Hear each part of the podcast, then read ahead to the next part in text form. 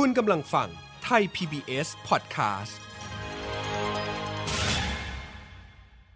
This is Thai PBS Podcast. View the world via the voice. เรารักดนตรีนะครับ ก็ไปทำงาน ได้ไปทำงานตามสาขาที่เรียนมาแล้ว แต่ก็กลับมาทำงานกับดนตรี ที่ผมมีหลายคนถามว่าทำไมผมผมต้องทำงานเอง หรือไม่ก็ทำงานกับน้องนุ่ง เพราะว่าผมทำงานทำงานเกี่ยวกับดนตรีพื้นบ้านครับแล้วก็ผมเป็นคนพื้นพื้นพื้นบ้านเชียงใหม่นะครับผมก็ทำเพลงที่มีสำเนียงมีท่วงทำนองมีอารมณ์ที่เป็นพื้นบ้านเชียงใหม่ ผมจะหาคนที่มาร่วมร่วมบรรเลงที่เข้าใจในเพลงพื้นบ้านก็หาได้ยาก ก็เลยส่วนใหญ่ก็เล่นเองแต่งเองร้องเองนั้นก็ชวนน้องๆมาเล่น บ้า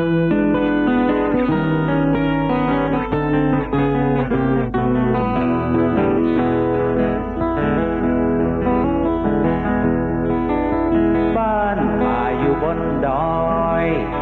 เมฆหมอกลอยเต็มฟ้า อยู่กลางพงพนา อยู่ตามประษาคนดอย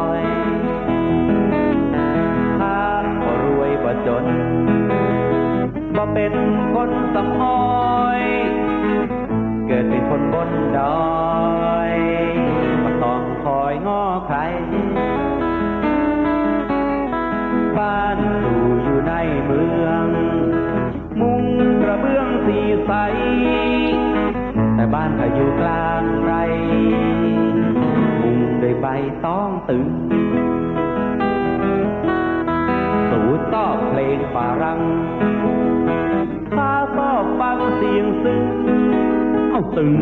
ตึงตักติดตึงคดีซึ้งก้องป่าบ้านบนดอยบ่มีแสงสีบ่มีทีวีบ่มีน้ำประปาบ่มีโฮงหนังโฮงนวดคลับบาร์บ่มีโคลาแฟนตาเป๊ปซี่บ่มีเนื้อสันพัดน้ำมันหอย คนบนดอยชอบกินข้าวจีบ่มีน้ำหอมน้ำปรุงอย่างดี แต่หมู่เฮามีมีน้ำใจเพลงบ้านบนดอยของจารันมโนเพชร ในคอนเสิร์ต ม่านไหมใยหมอกครั้งที่ 3 เมื่อวันที่ 17 พฤษภาคม 2541ณหอประชุมใหญ่ศูนย์วัฒนธรรมแห่งประเทศไทย รอยจารึกบันทึกสยาม กับกสิดิตอนันทนาธรสวัสดีครับคุณผู้ฟัง ต้อนรับเข้าสู่รายการรอยจารึกบันทึกสยามทางไทย PBS Podcast กับผมกสิดิตอนันทนาธรที่จะฟื้นอดีตของประวัติศาสตร์สังคมไทย ซึ่งส่งผลต่อความเปลี่ยนแปลงที่เกิดขึ้น ทั้งทางเศรษฐกิจ การเมือง สังคม และศิลปวัฒนธรรม ผ่านเรื่องราวของบุคคลต่างๆ ในหน้าประวัติศาสตร์ไทยครับ คุณผู้ฟังครับ เมื่อวันที่ 3 กันยายน 2544 ผู้สร้างตำนานเพลงโฟกซองคำเมืองคุณจรันมโนเพชร ได้เสียชีวิตลงจากภาวะหัวใจล้มเหลวฉับพลัน ปิดฉากชีวิตของศิลปินล้านนาแห่งยุคสมัยผู้นี้ลง แต่ผลงานของเขาจากความคิดก็ยังคงยืนหยัดอยู่ได้มาจนถึงในปัจจุบันนี้นะครับ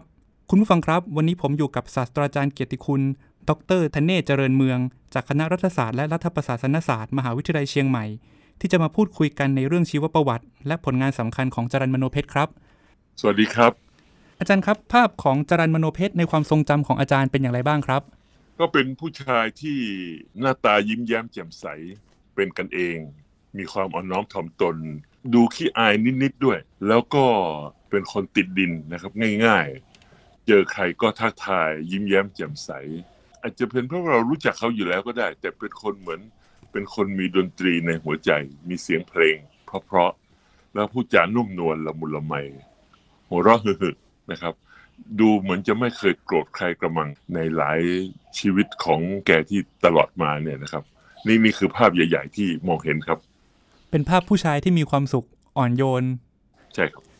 แล้วอาจารย์รู้จักคุณจรันได้ยังไงครับ ต้องเล่าเลยนะครับ คือผมเป็นคนชอบร้องเพลง แล้วผมก็เป็นคนรักท้องถิ่น ในเมื่อภาษาเหนือเนี่ยเป็นภาษาที่มีทั้งตัวอักษรเขียนได้ แล้วก็พูดได้เป็นแบบฉบับของภาษาเหนือ ผมก็คิดมาตลอดครับตั้งแต่เด็กๆแล้ว ว่าทำไมเราถึงไม่มีภาษาของเราเอง ที่ที่จะพูดได้อย่างเป็นทางการนะครับ ทีนี้ตอนที่ผมโตขึ้นมาก็มีบุคคลท่านเดียวที่เป็นแบบอย่างให้ผมก็คือ เจ้าดวงเดือนณเชียงใหม่ ท่านเป็นอ่าเจ้าณเชียงใหม่ ในช่วงที่มีรัฐบาลเผด็จการนะครับ ท่านได้รับแต่งตั้งให้เป็นสมาชิกสภารัษฎรอะไรทำนองเนี้ยนะครับ คือไม่ได้มาจากการเลือกตั้งมาจากการแต่งตั้ง แล้วท่านก็โดดเด่นมาก ผมก็ตะลึงเลยก็คือ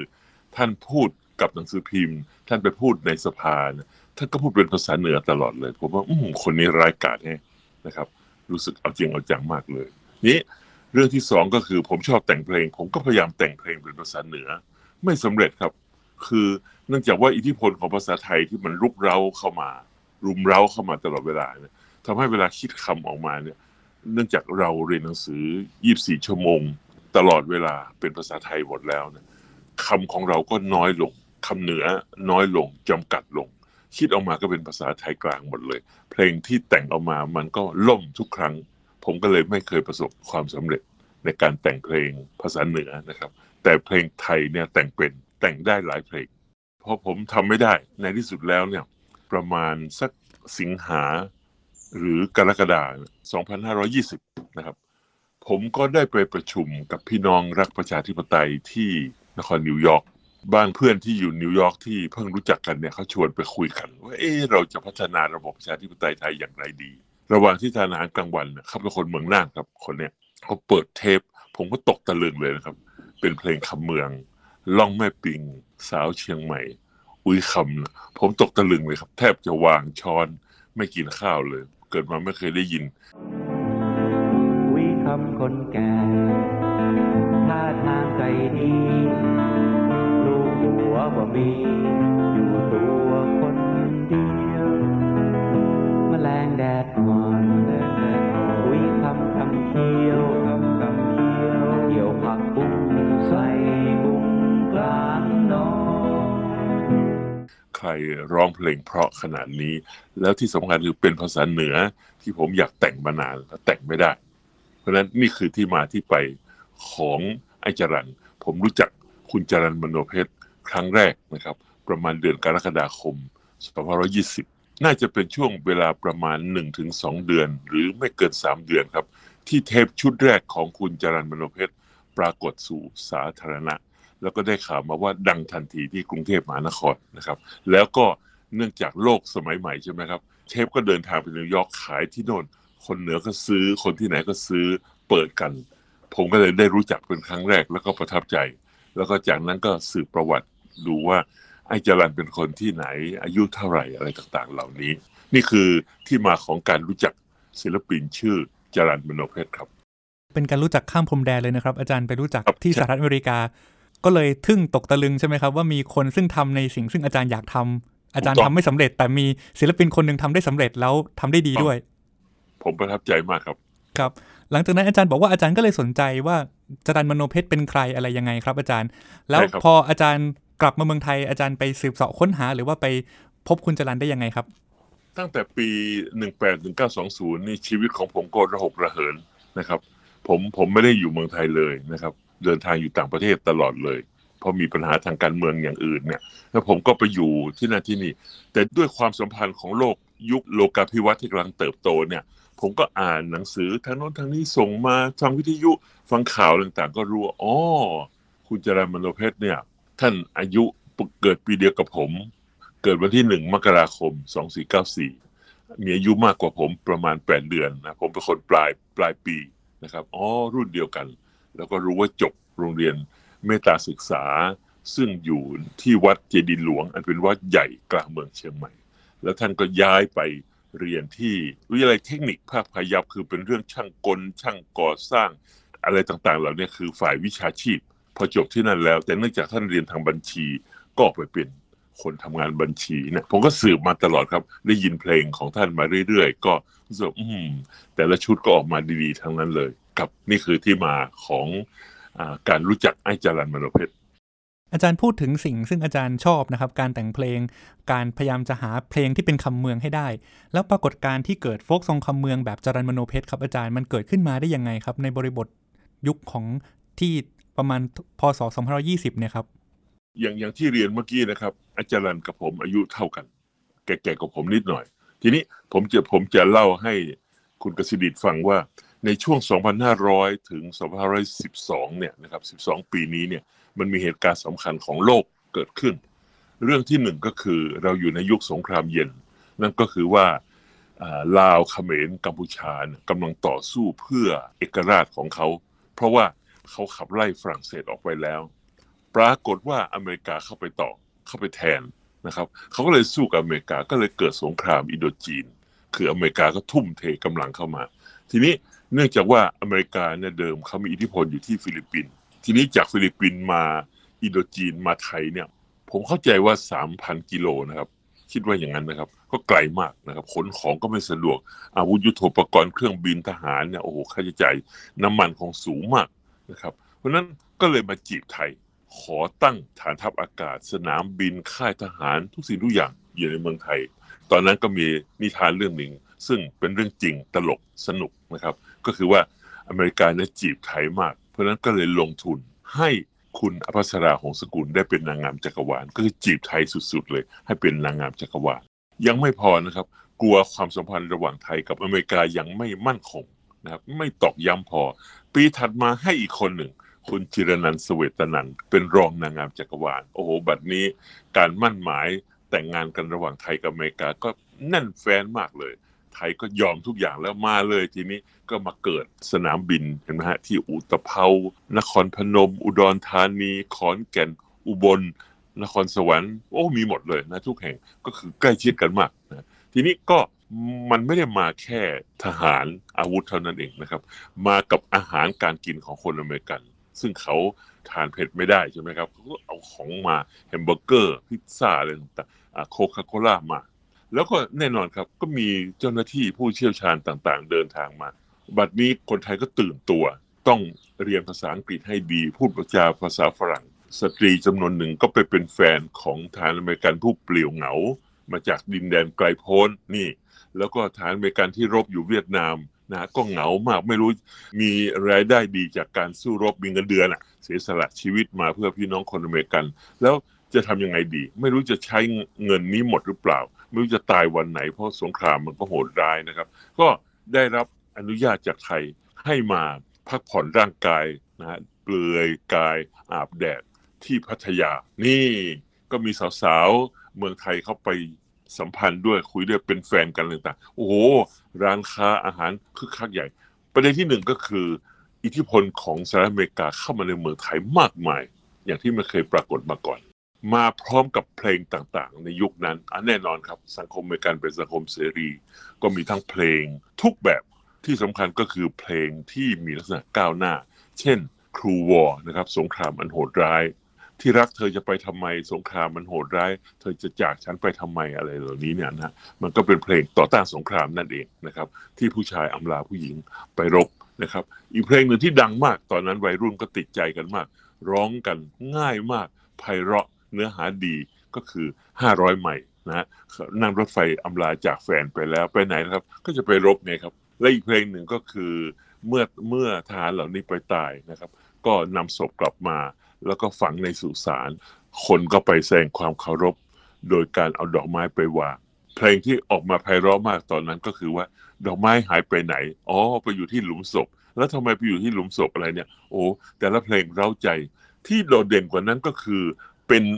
กีตาร์ทั้งหมดเลย โอ้โหเล่นง่ายๆนะครับ ใช้นิ้วดีดอันเดียว ไม่ต้องมีกลอง ไม่ต้องมีเครื่องอะไรต่างๆ ใช้เงินเป็นหมื่นเป็นแสนไม่ต้องขอกีตาร์ตัวเดียวให้ฉันได้เล่น แล้วก็ได้ทั้งฝึกภาษาอังกฤษได้ได้เพลงอันไพเราะ และยังไม่พอมีเนื้อหาดีด้วย คือเนื้อหาไม่ไม่วิจารณ์สงครามตรงๆ แต่อ่านออกมาแล้วก็รู้เลยว่าอ๋อนี่คือเพลงเหล่านี้ไอ้จรันมโนเพชรเนี่ยโดดเด่นมากเพราะอะไรครับ เพราะว่า คุณพ่อเนี่ยเป็นศิลปินเก่งมากนะครับ คือร้องเพลงเก่ง เล่นซึ้งเก่ง แล้วก็เป็นคนที่แต่งเพลงเก่งด้วย ผมไปสัมภาษณ์ท่านเนี่ยเข้าใจเลยอ๋อไอ้จรันเนี่ยมาจากคุณพ่อนี่เองนะแต่งเพลงเก่งมาก แล้วก็ยังไม่พอนะครับเป็นช่างฝีมือตกแต่งตัดกระดาษตัดเครื่องแต่งบ้านต่างๆเนี่ยมีฝีไม้ลายมือ คือเป็นอาร์ติสมือหนึ่งทั้งเพลง แล้วก็การตกแต่งต่างๆ นี่คือสิ่งที่ไอ้จรันได้รับมา อันที่หนึ่งนะครับ อันที่สองคือไอ้จรันเนี่ย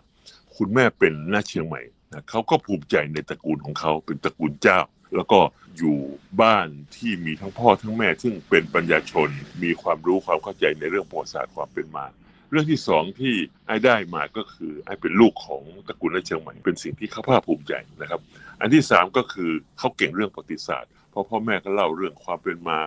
บ้านเมืองเป็นยังไงเมื่อก่อนเนี่ยตอนที่ทหาร จากกรุงเทพเดินทางเข้ามาอยู่เชียงใหม่ใหม่ๆอะแล้วตอนหลังก็มีนิยายเรื่องสาวเครือฟ้าอะไรต่างๆ ก็เป็นสิ่งที่ไอ้จรันแกชื่นชมในสิ่งเหล่านี้ อันที่สี่ก็แน่นอนครับ พอเพลงอันไพเราะเข้ามานะแล้วก็ไอ้จรัลเล่นซึงคุณพ่อสอนให้ตั้งแต่ตอนห้าขวบ ติ้งติ้งติ่งติ่งของเขาเนี่ยนะครับอ้าวพออายุ 11 12นะตอนนั้นกำลังเป็นวัยรุ่นแกเกิด 94 ใช่ไหมครับ 11 12 ก็อายุประมาณ 17 18 19นะ โอ้โห วัยรุ่นก็ต้องเล่นกีตาร์กันทีครับ อ่า ทีนี้ก็คึกเลยนะครับ ได้เล่นกีตาร์ได้เจอพวกมิชชันนารีที่มาเผยแพร่ศาสนา หรือมาสอนภาษาอังกฤษในเชียงใหม่ ก็ได้เรียนสิ่งเหล่านี้ แล้วก็เก่งซึงอยู่แล้วดีดเหมือนกันนะครับ พอเจอกีตาร์ก็พรุบไปเลย เพราะฉะนั้นก็เลยลามออกไปเลยเป็นกีตาร์นะครับ แล้วเนื่องจากมีความสามารถมาจากคุณพ่อ รับอิทธิพลจากคุณพ่อมา ก็ ร้องไปร้องมาร้องไปร้องมาก็ เอ๊ะทำไมเราไม่ลองแต่งเพลงด้วย ความสามารถของคุณจรันอีกอันหนึ่งก็คือ พอได้ยินเพลงฝรั่งอะไรเพราะๆเนี่ยเอามาฮัมไปฮัมมา ก็ดัดแปลงเป็นภาษาไทยนะครับนะไม่ว่าจะเป็นสาวเชียงใหม่ล่องแม่ปิง หรืออุ้ยคำเนี่ยนะล้วนแล้วแต่เป็นเพลงที่มาจากเพลงอเมริกันหมดเลยนะ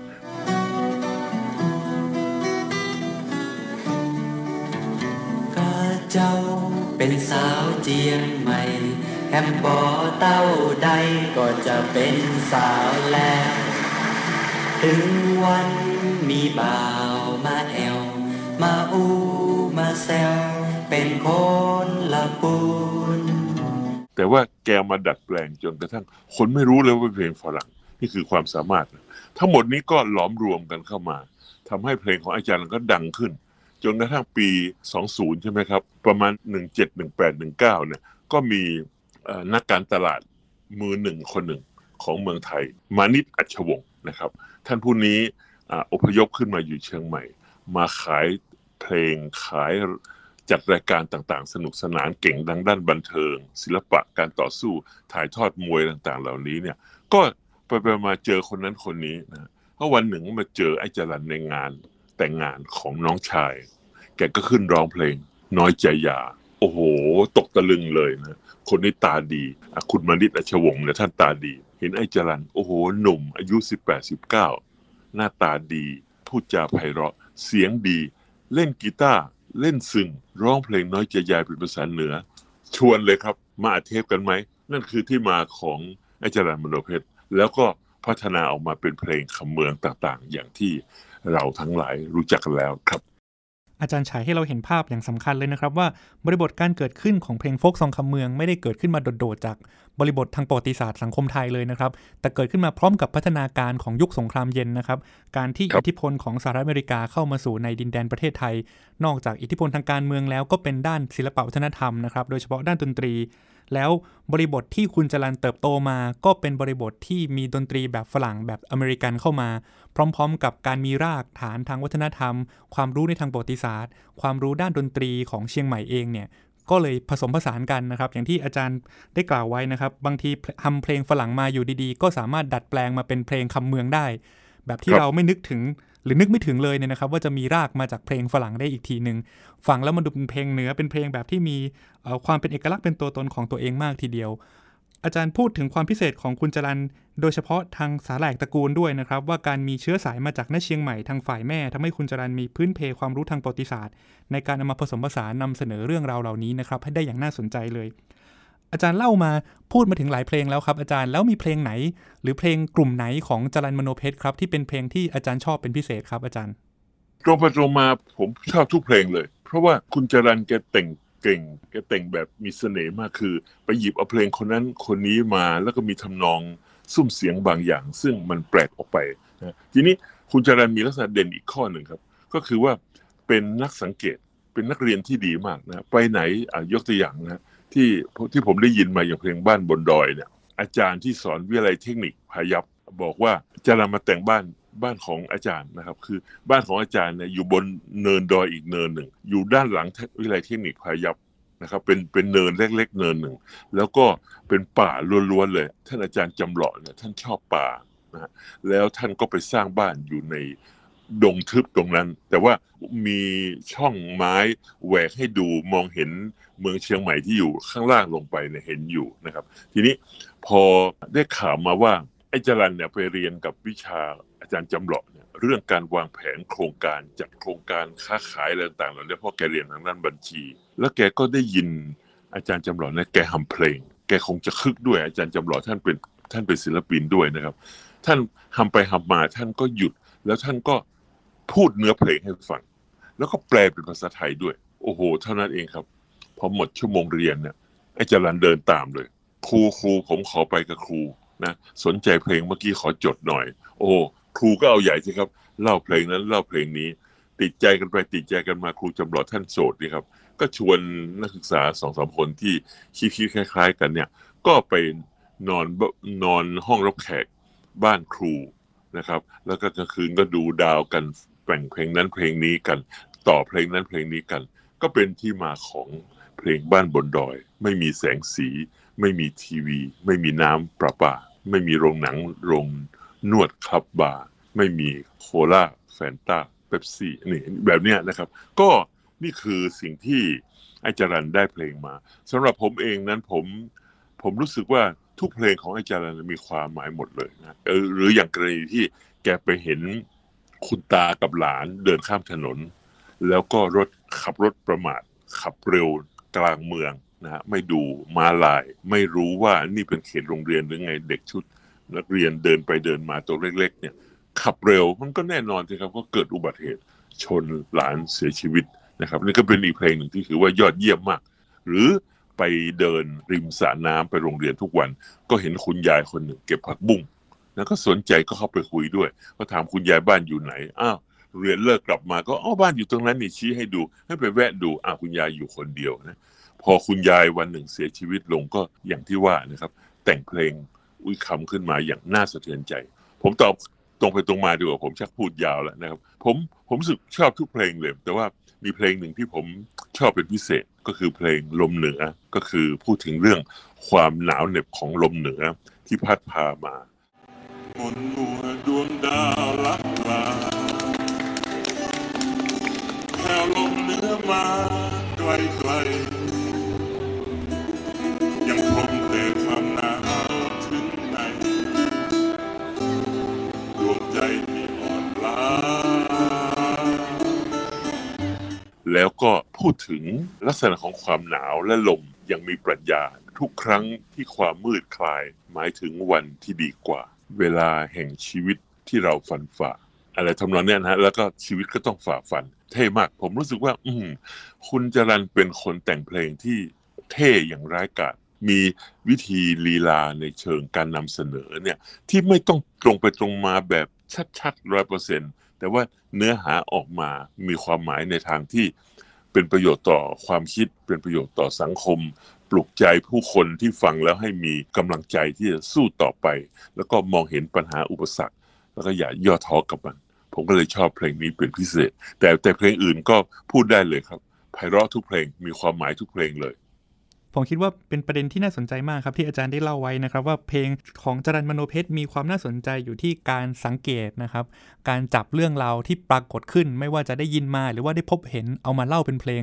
เราลองฟังดูกันก็ได้นะครับ ว่าแต่ละเพลงเนี่ยฟังจบในหนึ่งเพลงเราก็รู้เรื่องทั้งเรื่องเลยนะครับ ไม่ใช่เพลงที่ได้แต่ความไพเราะความบันเทิงอย่างเดียว แต่ยังได้สารที่ต้องการจะสื่ออย่างเข้มข้นแล้วก็ชัดเจน หรือว่าบางเพลงที่อาจารย์ได้กล่าวถึงเนี่ยอย่างเพลงลมเหนือนะครับก็มีปรัชญาที่ให้ข้อคิดได้อย่าง จะเรียกว่าแนบเนียนก็ได้เนี่ยนะครับ ฟังก็เพราะแล้วก็เป็นข้อคิดเป็นกำลังใจในทางปรัชญาให้กับคุณผู้ฟังได้เป็นอย่างดี นอกจากบทเพลงที่อาจารย์กล่าวถึงไปนะครับ ผลงานของจารันมโนเพชรยังมีอีกหลายต่อหลายด้านนะครับ ในการส่งเสริมศิลปะวัฒนธรรมโดยเฉพาะทางล้านนา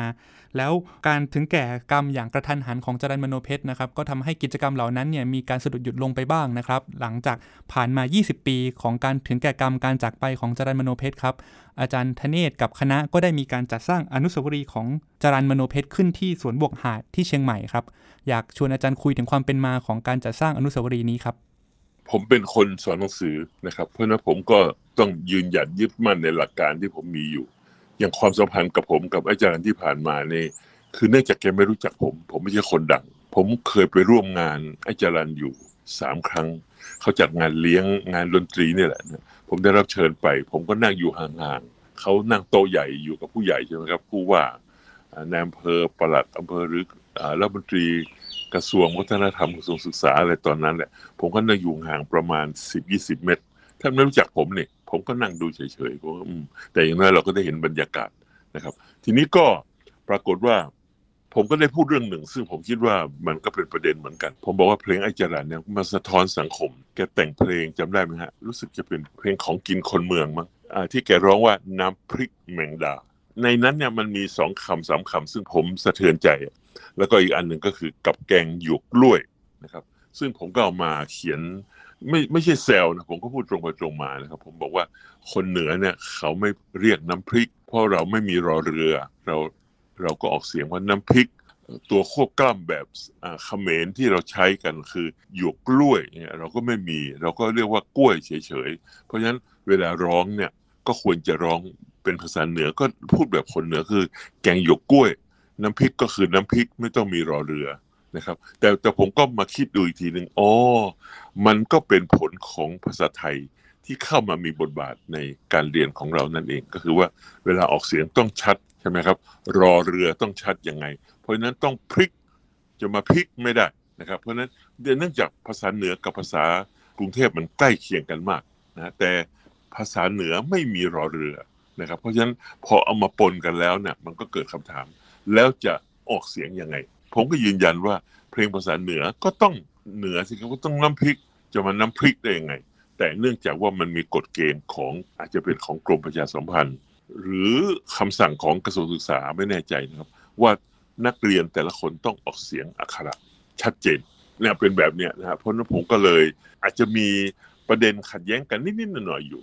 กับไอ้จารมโนเพศในเรื่องนี้ แต่ว่าผมเนื่องจากผมไม่ดังพอเพราะนั้นคนอ่านบทความผมก็คงมีไม่กี่คนหรอกนะผมไม่แน่ใจว่าแกรู้ด้วยซ้ำไปว่า ผมพูดเรื่องนี้เป็นบทความออกมาลงที่มติชนเนี่ย แต่ว่าโดยภาพรวมผมนิยมแก ผมนับถือแกเพราะถือว่าแกเป็นศิลปินที่ยอดเยี่ยมยิ่งใหญ่ของยุค ในรอบหลายสิบปีมานี้เนี่ย ผมไม่เห็นใครยิ่งใหญ่เท่าจรัญมโนเพชรเลยนะครับ เพราะฉะนั้นพอเมื่อแกจากไปอย่างรวดเร็วกระทันหัน อายุ 50 ปีเท่านั้นเองเนี่ยผมก็ไปงานศพนะที่ลำพูนก็วันเผาผมก็ไป ในวันไปผมก็สะเทือนใจนิดหน่อยก็คือว่าโอ้ ผมเสียดายจังเลย นายกรัฐมนตรีคนเมืองเชียงใหม่นะคนสันกำแพง คุณทักษิณชินวัตรน่าจะมางานนี้ผมแอบคิดในใจว่าท่านน่าจะมานะปรากฏท่านไม่มา คุณระดาวันวงศรีวงศ์คนเชียงรายนะเป็นรัฐมนตรีประจำสำนักนายกท่านมาแทน ผมก็แอบเสียดาย ทันทีที่เผาศพเสร็จนะครับ ผมมาที่เทศบาลนครเชียงใหม่เลย ผมเจออาจารย์อีกท่านหนึ่งอยู่คณะมนุษย์ เป็นคนเชียงใหม่ด้วยกันนี่แหละชื่ออาจารย์จิริจันทร์ประทีประเสนผมก็ชวนท่านไปว่าอาจารย์ไปกับผมไหมผมจะไปยื่นจดหมายถึงนายกเทศมนตรี ขอให้ท่านจัดงบก้อนหนึ่งสร้างรูปปั้นของอาจารย์ลำโลเพชร ตั้งว้ที่ไหนสักแห่งในเมืองเชียงใหม่ เพื่อเคารพคิดถึงศิลปินผู้ยิ่งใหญ่ท่านนี้ ท่านนายกออกมารับก็ โอ้โอ้โอ้สวัสดีครับอาจารย์มีอะไรให้ช่วยว่าโอ้จะรับไปพิจารณา หายเงียบครับหนึ่งปี ปีถัดมาสามกันยา ผมไปอีกชวนอาจารย์จิริจันทร์ปฏิประเสนไปอีกทีหนึ่งโอ้ยินดีครับยินดีพิจารณาตอนนี้ยังไม่เรียบร้อยขอขอขอดูงานนั้นงานนี้ แล้วก็เงียบไป สรุปแล้วสามปีผ่านไปตั้งแต่ปี 44 ที่อาจารย์เสียชีวิตเนี่ยไม่มีข่าวความคืบหน้าใดๆเลย ผมก็ได้ข้อสรุปอย่างนี้ครับว่าอ้อเรามันครูระดับเล็กๆ ไม่มีชื่อเสียง ไม่มีทธิพลตำแหน่งใด ๆ แล้วก็ไปกันสองคน ไม่มีใครฟังหรอก มันถ้ามันจะไปเนี่ยมันต้องไปเป็นพันเป็นหมื่นกำลังแข็งแรงนะมีเสียงดัง ๆ ล้อมเทศบาลเสนอเอาไว้นั่งดีๆ เสนอเปิดธงปักธงเปิดเพลง ท่านนายกคงจะฟังเรามากกว่านี้ ผมคิดว่าโอ้เราไม่มีขนาดนี้หรอก เราชวนใครก็คงไม่มากันเยอะขนาดนี้หรอกทุกคนก็ทำมาหากินกันหมดเลย ถ้าไม่ใช่เวลาทำมาหากินคือตอนเย็นๆเขาก็กลับบ้านไปพักผ่อนกัน ดูทีวีกัน คงไม่มีใครมาเดินกับเราหรอก ผมก็เลยซาไปฮะไม่ไม่ทำอะไรคิดว่าเออเรายังไม่มีกำลังพอเรารอไปก่อนดีกว่านะ จนกระทั่งเวลาผ่านไปถึงปีที่ 19 คือเมื่อสองปีที่แล้ว ก็มีข่าวว่า จะมีการรำลึก 19 ปีจารามโนเพชรจากไปนะครับ คือนักดนตรีเชียงใหม่ลำพูนลำปางแพร่น่านเนี่ยเขาจะจัดงานวันที่ 3 กันนะครับ มาตั้งวงดนตรีร้องเพลงกัน แล้วก็ขอรับบริจาคว่าจะสร้างอนุสาวรีย์ไอ้จรัน แล้วก็เงียบไปทุกปี ผมก็สงสัยอยู่ว่าเอ๊ะเขาได้เงินกันบ้างหรือเปล่านะหรือว่ามันน้อยมากจนนับแทบจะไม่ได้ก็เลยเงียบไปเนี่ยพอถึงปี 19 ผมสะเทือนใจมากเลยว่า โอ้นี่19ปีแล้วหรือนี่ เร็วขนาดนั้นหรือนี่อ้าวแล้วถ้าถ้าเรายังไม่ทำงานต่อเนี่ย แล้วใครจะทำล่ะ หมดยุคนี้แล้วนะลูกสาวผมอยู่เมืองนอกนะครับ โทรหากันนะครับ แกก็พูดประโยคหนึ่งสะเทือนใจผมเลยเขาบอกพ่อ ถ้าพ่อไม่ทำอะไรอีกเนี่ยนะรุ่นต่อไปไม่มีใครทำแล้วล่ะ เพราะไม่มีใครรู้จักจรานมโนเพชแล้ว ผมก็ชวนโทรคนนั้นคนนี้มานั่งคุยกัน เราเดินไหม เราจะเรียรายเงินกัน เราก็ตกลงกันในหลักการข้อที่หนึ่งนะครับ จัดตั้งกรรมการเก็บเงินเข้าธนาคาร จะไม่จับเงินเลยนะฮะอันที่หนึ่งสองต้องมีสามคนเพื่อความโปร่งใสถอนคนเดียวไม่ได้สามจะไม่ถอนเลยแม้แต่บาทเดียว จะจะรอจนกว่าเงินเสร็จ เงินได้ครบแล้วครับ แล้วอันที่สี่คือจะเปิดเผยทุกๆสัปดาห์ว่าเงินขนาดนี้ไปถึงไหน เพิ่มขึ้นเท่าไหร่ นะใครบริจาคเข้ามาเราไม่ประกาศชื่ออยู่แล้วนะครับ แต่ว่าเงินเพิ่มขึ้นมาเท่าไหร่ ไม่เคยหายเลย ไม่เคยถอนเก็บเอาไว้ ตั้งแต่ปีที่ 19 มาเราก็รวบรวมครับ แล้วก็อยากจะทำมันดีๆ ก็ไปดู ปรากฏว่า ถ้าผมจำไม่ผิดนะครับ รู้สึกว่ารูปปั้นที่ทำด้วยทองสำริดเนี่ยจะดีมาก แต่ราคาแพงมากประมาณ 3 ล้านนะครับโอ้ว่าไม่ไหวถ้าอย่างนั้นเนี่ย เราเอาที่ถูกกันนี้ดีกว่าเพราะเราคงหาเงินไม่ได้มากขนาดนั้นหรอก เราไม่มีชื่อเสียงมากพอ เราก็ขอใช้ทองแดงดีกว่านะครับ ก็คุณภาพลดลงมานิดหนึ่ง แต่ก็อยู่คงทนถาวร แม้ว่าจะไม่ยอดเยี่ยมเท่าทองสำริดเนี่ย ราคาประมาณห้าแสนกว่าบาท เราก็เดินหน้าเลยครับ เรียรายเรียรายเรียรายเดินเดินนะ คือเรียรายนี่ไม่ใช่เดินตามถนนนะครับ เรียรายคือประกาศทาง Facebook เนี่ยแหละว่า เราขอรับบริจาคจนกระทั่งครบ 20 ปีของที่ไอ้จรันจากไปเนี่ยเงินก็ถึงครับ5แสนเศษนิดหน่อย เดือนธันวาคมปีกว่าหลังจากนั้นเนี่ยเราก็ลงมือเลยนะก็ไปหาช่างโรงงานที่สันกแพงแล้วก็สร้างกัน จนเรียบร้อยหมดแล้วเนี่ยเราก็อยากจะเอามาตั้งไว้ที่ตรงริมถนน ตรงหน้าอนุสาวรีย์สามกษัตริย์ ถนนพระปกเกล้าเหตุผลของเราคือคนผ่านไปผ่านมาเยอะ เราอยากให้คนได้มานั่งบนเก้าอี้ข้างๆไอ้จรันแล้วก็กอดไอ้จรันจับมือไอ้จรันนะหรือดีดซึ้งไอ้จรันร้องเพลงด้วยกัน นะเราอยากให้ไอ้จรันซึ่งเป็นศิลปินของมวลชนเนี่ย ได้อยู่ใกล้ชิดประชาชนที่สุดเลย ปรากฏว่าทางจังหวัดไม่เห็นด้วย แล้วก็เขาคงคุยกันแล้วนะครับ ทางจังหวัดทางเทศบาลคุยกันหมดแล้วเนี่ยก็เลยมีมติว่าให้เอาไปไว้ที่สวนบกหาดซึ่งเป็นสวนสาธารณะคนจำนวนหนึ่งก็ไม่ค่อยพอใจบอกว่าสวนสาธารณะคนไทยไม่ค่อยไปกันเพราะเมืองไทยต้นไม้มันเยอะ แต่ก็ทำยังไงได้ เขาไม่ยอมให้ที่ริมถนน แล้วก็มีคนบางคนออกมาเขียนถ้อยคำใน Facebook ด้วยนะครับ ไม่เห็นด้วยอะที่จะตั้งรูปปั้นอาจารย์ริมถนน เพราะมันดูเหมือนขอทานอย่างเงี้ยผมว่าโอ้โหตรงกันข้ามเลย เรากลับคิดว่าเขายิ่งใหญ่ที่สุดเลย เพราะว่าเขานั่งบนม้านั่งใช่ไหมครับ แล้วก็ทำท่าดิดกีตาร์มีกีตาร์อยู่ในมือ และเนื่องจากว่าแกเก่งซึงเราก็ซึงมาวางข้างๆขา แกตั้งเอาไว้เห็นไหมว่า แกสามารถเล่นสลับไปสลับมาได้ตลอด นะครับ แล้วก็อยากจะเรียนอย่างนี้นะครับว่าการรณรงค์สร้างรูปปั้นอาจารย์ครั้งนี้เนี่ยนะเป็นครั้งแรกนะที่ชาวบ้านธรรมดาสามัญชน ไม่มีตำแหน่งอะไรแบบพวกผมเนี่ยรณรงค์จับมือกัน แล้วก็หาเงินมาบริจาคร่วมกัน แล้วก็สร้างรูปปั้นอันนี้ ซึ่งไม่มีที่ใดเกิดขึ้นเลยในประวัติศาสตร์ของประเทศเรานะครับ รูปปั้นของคุณโผลกิ่งเพชรแชมป์เป็นโลก รูปปั้นของท่านสุนทรภู่กวีสามัญชนอยู่ที่ระยองใช่ไหมครับ หรือรูปปั้น 13 ชีวิตที่ติดค้างอยู่ในถ้ำที่เชียงราย ทั้งหมดนี้นะล้วนแล้วแต่เป็นฝีมือของภาครัฐหมดเลย ภาครัฐระดมขอบริจาคภาครัฐกลุ่มกรมประชาสัมพันธ์ มีวิทยุโทรทัศน์ทุกอย่าง สามารถระดมเงินเป็นหลายล้านได้ ภายในเวลาเพียงไม่กี่เดือน แล้วก็จัดการด้วยหน่วยงานของรัฐหมดเลยในเวลารวดเร็ว นะครับเราไม่มีสักอย่างเดียว สามัญชนล้วนๆชาวบ้านล้วนๆเราก็ภูมิใจทีครับ จนในสุดพอเสร็จแล้วเนี่ยตกลงเอายินดีตามที่ทางจังหวัดเสนอมาถ้าเทศบาลเสนอมา คือสวนบวกหาดเราก็ตกลงตามนั้น ก็ในที่สุดแล้วเนี่ยนุสาวรีย์อาจารย์มโนเพชรก็มาติดตั้งที่สวนบกหาดแล้วก็ทำพิธีเปิดเมื่อวันที่ 1 มกราคม 2565 คือปีนี้ เพราะว่า ตอนปีที่แล้วนั่นนะเขาขอเวลาเทศบาลขอเวลาในการปรุงตกแต่งสวนบวกหาดให้ดูดี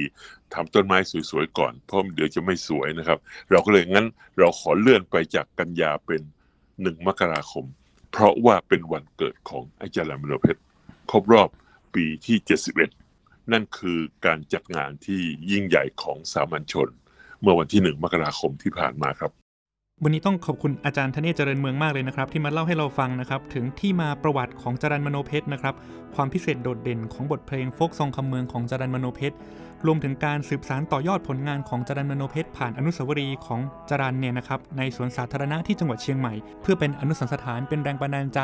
แล้วก็เป็นหมุดหมายสำคัญของอนุสาวรีย์สามัญชน ที่ปรากฏขึ้นในสังคมไทย ขอบคุณอาจารย์ธเนศมากนะครับ ครับยินดีครับ คุณผู้ฟังครับ เพลงของจรันมโนเพชรยังคงเป็นผลงานอมตะที่ถ่ายทอดความคิดของจรันไว้ได้อย่างเหนือการเวลานะครับหลายต่อหลายบทเพลงนะครับยังคงถูกขับขานกันอยู่ในปัจจุบันนี้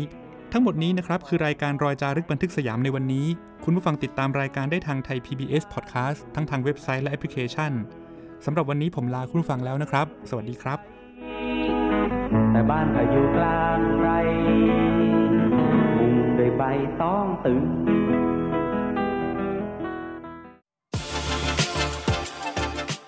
ติดตามรายการทางเว็บไซต์และแอปพลิเคชันของไทย PBS Podcast Spotify SoundCloud Google Podcast Apple Podcast และ YouTube Channel Thai PBS Podcast Thai PBS Podcast. View the world via the voice.